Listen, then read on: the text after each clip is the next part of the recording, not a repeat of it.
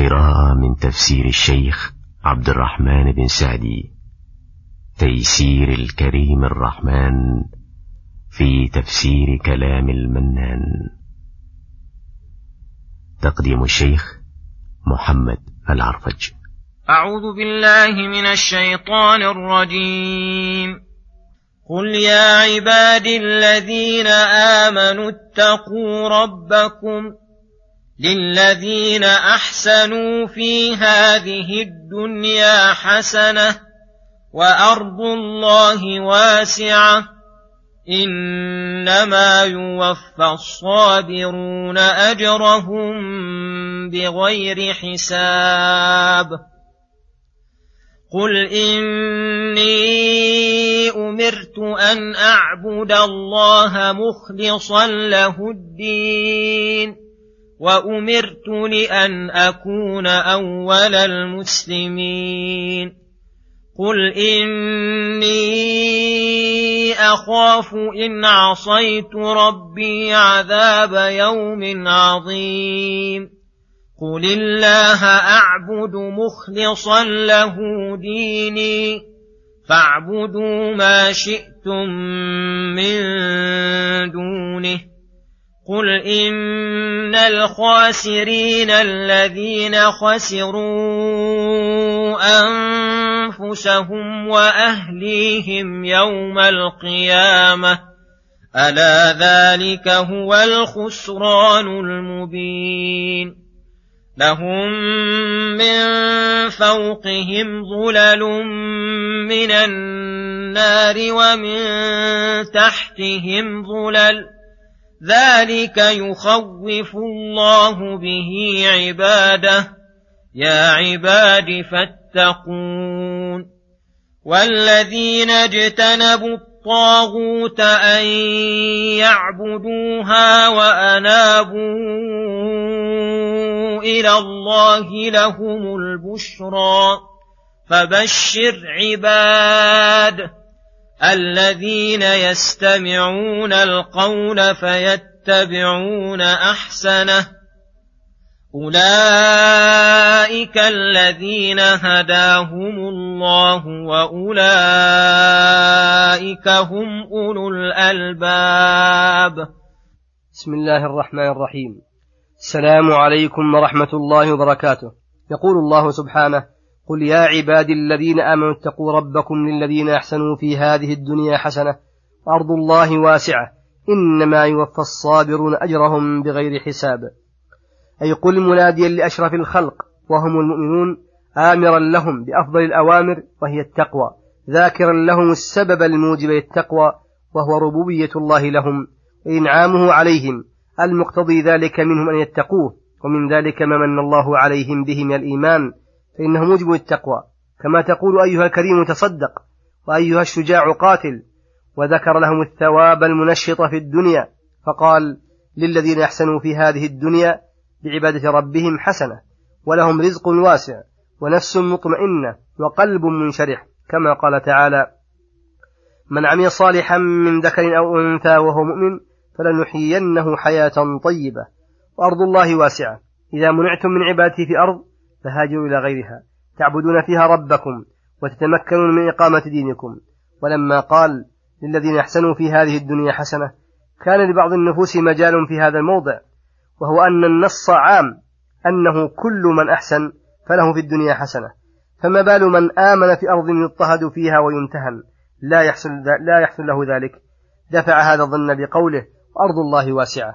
وهنا بشارة نص عليها النبي صلى الله عليه وسلم بقوله لا تزال طائفة من أمتي على الحق ظاهرين لا يضرهم من خذلهم ولا من خالفهم حتى يأتي أمر الله وهم على ذلك.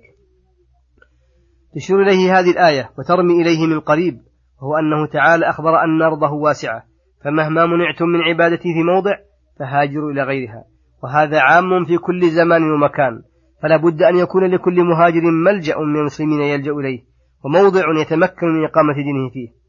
إنما يوفى الصابرون أجرهم بغير حساب وهذا عام في جميع أنواع الصبر.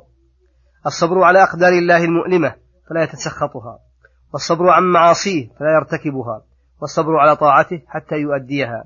فوعد الله الصابرين أجرهم بغير حساب أي بغير حد ولا عد ولا مقدار. وما ذاك إلا لفضيلة الصبر ومحله عند الله وأنه معين على كل الأمور. ثم يقول سبحانه قل إني أمرت أن أعبد الله مخلصا له الدين. أي قل يا أيها الرسول للناس إني أمرت أن أعبد الله مخلصا له الدين في قوله في أول السورة فاعبد الله مخلصا له الدين. وأمرت لأن أكون أول مسلمين لأني الداعي الهادي للخلق إلى ربهم. فيقتضي أنه أني أول من ائتمر بما أمر به وأول من أسلم. وهذا الأمر لا بد من إيقاعه من محمد صلى الله عليه وسلم. وممن زعم أنه من أتباعه. فلا بد من إسلام في الأعمال الظاهرة والإخلاص لله في الأعمال الظاهرة, الظاهرة والباطنة. قل إني أخاف إن عصيت ربي فيما أمرني به من إخلاص الإسلام. عذاب يوم عظيم يخلد فيه من أشرك ويعاقب فيه من, من عصى. قل الله أعبد, قل الله أعبد مخلصا له ديني فاعبدوا ما شئتم من دونه. كما قال تعالى قل يا أيها الكافرون لا أعبد ما تعبدون. ولا أنتم عابدون ما أعبد ولا أنا عابد ما عبدتم ولا أنتم عابدون ما أعبد لكم دينكم ولي دين.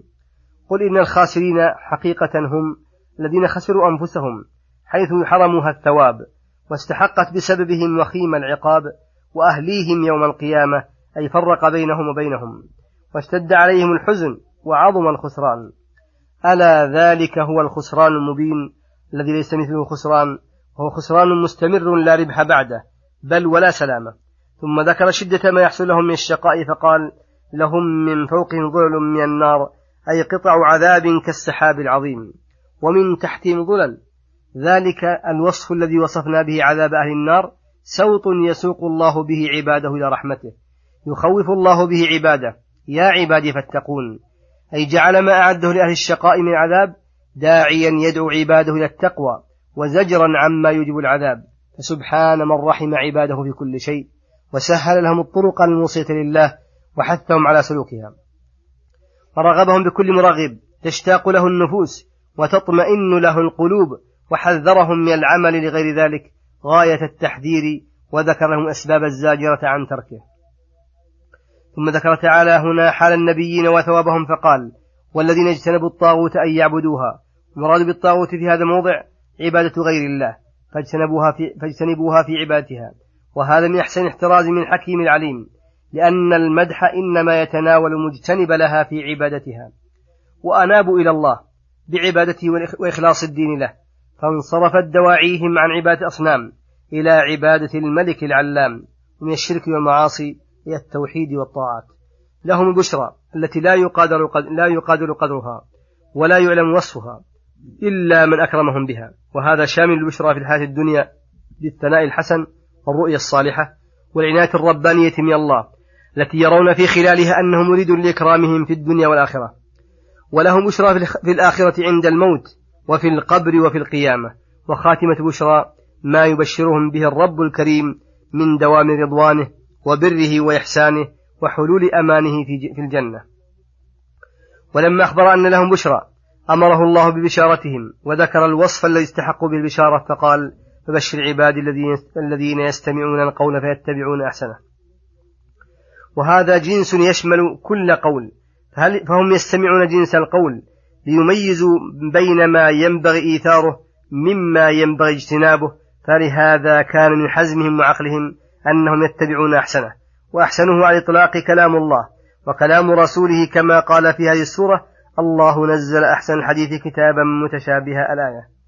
وفي هذه الآية نكتة وهي أنه لما أخبر عن هؤلاء الممدوحين أنهم يستمعون القول فيتبعون أحسنه كأنه قيل هل من طريق إلى معرفة أحسنه حتى نتصف بصفات أولي الألباب وحتى نعرف أن من آثره فهو من أولي الألباب؟ قيل نعم. أحسنه ما نص الله عليه بقوله الله نزل أحسن الحديث كتابا متشابها الآية.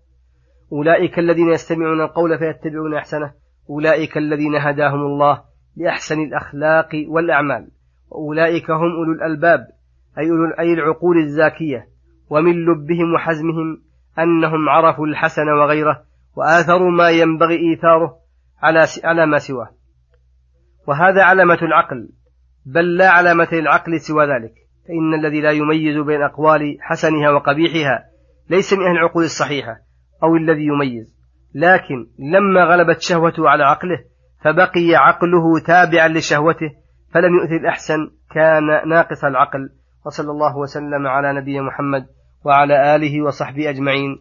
إلى الحلقة القادمة غدا إن شاء الله. السلام عليكم ورحمة الله وبركاته.